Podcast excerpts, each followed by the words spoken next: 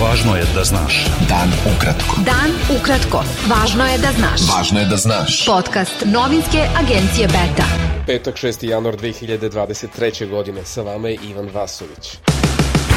Kancelarija vlade Srbije za Kosovo i Metohiju saopštila je u petak da zahteva hitnu i odlučnu reakciju međunarodne zajednice, jer su u Gotovuši kod Štrpca ranjena dvojica mladih Srba, na koje je bez ikakvog povoda lokalni albanac pucao iz vozila u pokretu. Ministar spoljnih poslova Srbije Ivica Dačić izjavio je u Zagrebu da Srbija i Hrvatska treba da se takmiče u izgradnji mira i dobrih odnosa, umesto u mržnji i da sva otvorena pitanja rešavaju dijalogom. Na božićnom prijemu Srpskog narodnog veća u Hrvatskoj Dačić je rekao da njegov dolazak predstavlja snažnu poruku o potrebi razgovora i redefinisanja trenutnih odnosa Beograda i Zagreba. Premijer Andrej Plenković izjavio je da je potrebno unaprediti odnose Srbije i Hrvatske i da pomirenje mora da se temelji na činjenicama istini, i ukazao da je Hrvatska bila žrtva agresije režima nekadašnjeg lidera Srbije Slobodana Miloševića i da to teško nasleđe opterećuje odnose Beograda i Zagreba. Predsednik Srpskog narodnog veća Milorad Pupovac izjavio je posle božićnog prijema SNV u Zagrebu, kojem su prisustovali predstavnici Hrvatske i Srpske vlade, da se mora biti trezven i graditi uzajavno poverenje oko pitanja koja nisu laka, koja se ne daju lako rešiti. Savetnik u State Departmentu Derek Šole izjavio je da SAD kampanju povlačenja priznavanja nezavisnosti Kosova vide kao odvraćanje pažnje, što nije u duhu pronalaženja puta napred.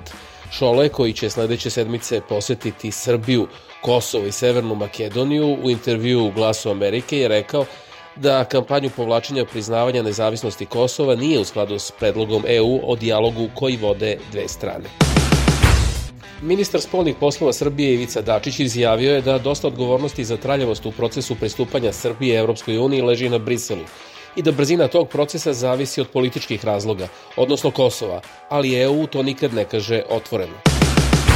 Ambasadorka Nemačke u Srbiji Anke Konrad izjavila je da Nemačka ozbiljno shvata legitimnu zabrinutost Srba koji žive na Kosovu i da zahteva skoro pokretanje razgovora o zajednici srpskih opština uz konstruktivan doprinos svih strana. Predsednik izvršnog odbora Unikredit banke u Srbiji Nikola Vuletić izjavio je da bi u Srbiji inflacija mogla da dostigne 16%. On je u intervju za Blitz rekao da državni budžet Srbije za 2023 predviđa prosečnu inflaciju od 11% i stopu privrednog rasta od 2,5%. Liga socijaldemokrata Vojvodine zahtevala je od Skupštine grada Novog Sada da povuče odluku o podizanju spornog spomenika navodnim nevinim žrtvama drugog svetskog rata iz perioda 1944-45. godine. Beta. Dan ukratko. Budi u toku. Tužilaštvo BiH je saopštilo da je pre sedam meseci obustavilo istragu protiv osoba iz Republike Srpske pokrenutu zbog nesprovođenja odluke Ustavnog suda Bosne i Hercegovine, prema kojoj se obeležavanje 9. januara kao dana tog entiteta smatra neustavnim. Boračka udruženja iz kantona Sarajeva otkazala su najavljene proteste i postavljanje barikada povodom obeležavanja u Istočnom Sarajevu Dana Republike Srpske 9. januara.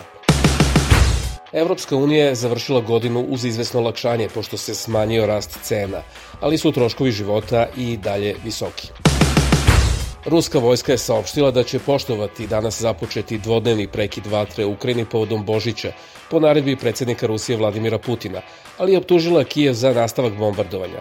Ukrajinsko predsedništvo je saopštilo da je uprkos primirju ruska vojska dva put napala Kramatorsk na istoku Ukrajine. Predstavnički dom Američkog kongresa pokušat će u petak četvrtog dana uzastopno da izabere svog predsednika i da tako izađe iz blokade u koju su ga gurnuli razdori u redovima republikanske stranke. Dva policajca poginula su na severozapadu Pakistana u pograničnoj oblasti sa Afganistanom, kada su na njih pucali naoružani motociklisti, a odgovornost za napad preuzeli su talibani. Bivši italijanski futbaler Gianluca Vialli umro je u 59. godini od raka – Nekadašnji futbaler Sampdorije, Juventusa i Chelsea se bio poravio 2018. godine, ali se bolest vratila krajem 2021. Bio to pregled vesti za petak 6. januar. Sa vama je bio Ivan Vasović. Pratite nas i sutra. Pratite nas na portalu beta.rs I društvenim mrežama. Važno je da znaš. Dan ukratko. Podcast novinske agencije Beta.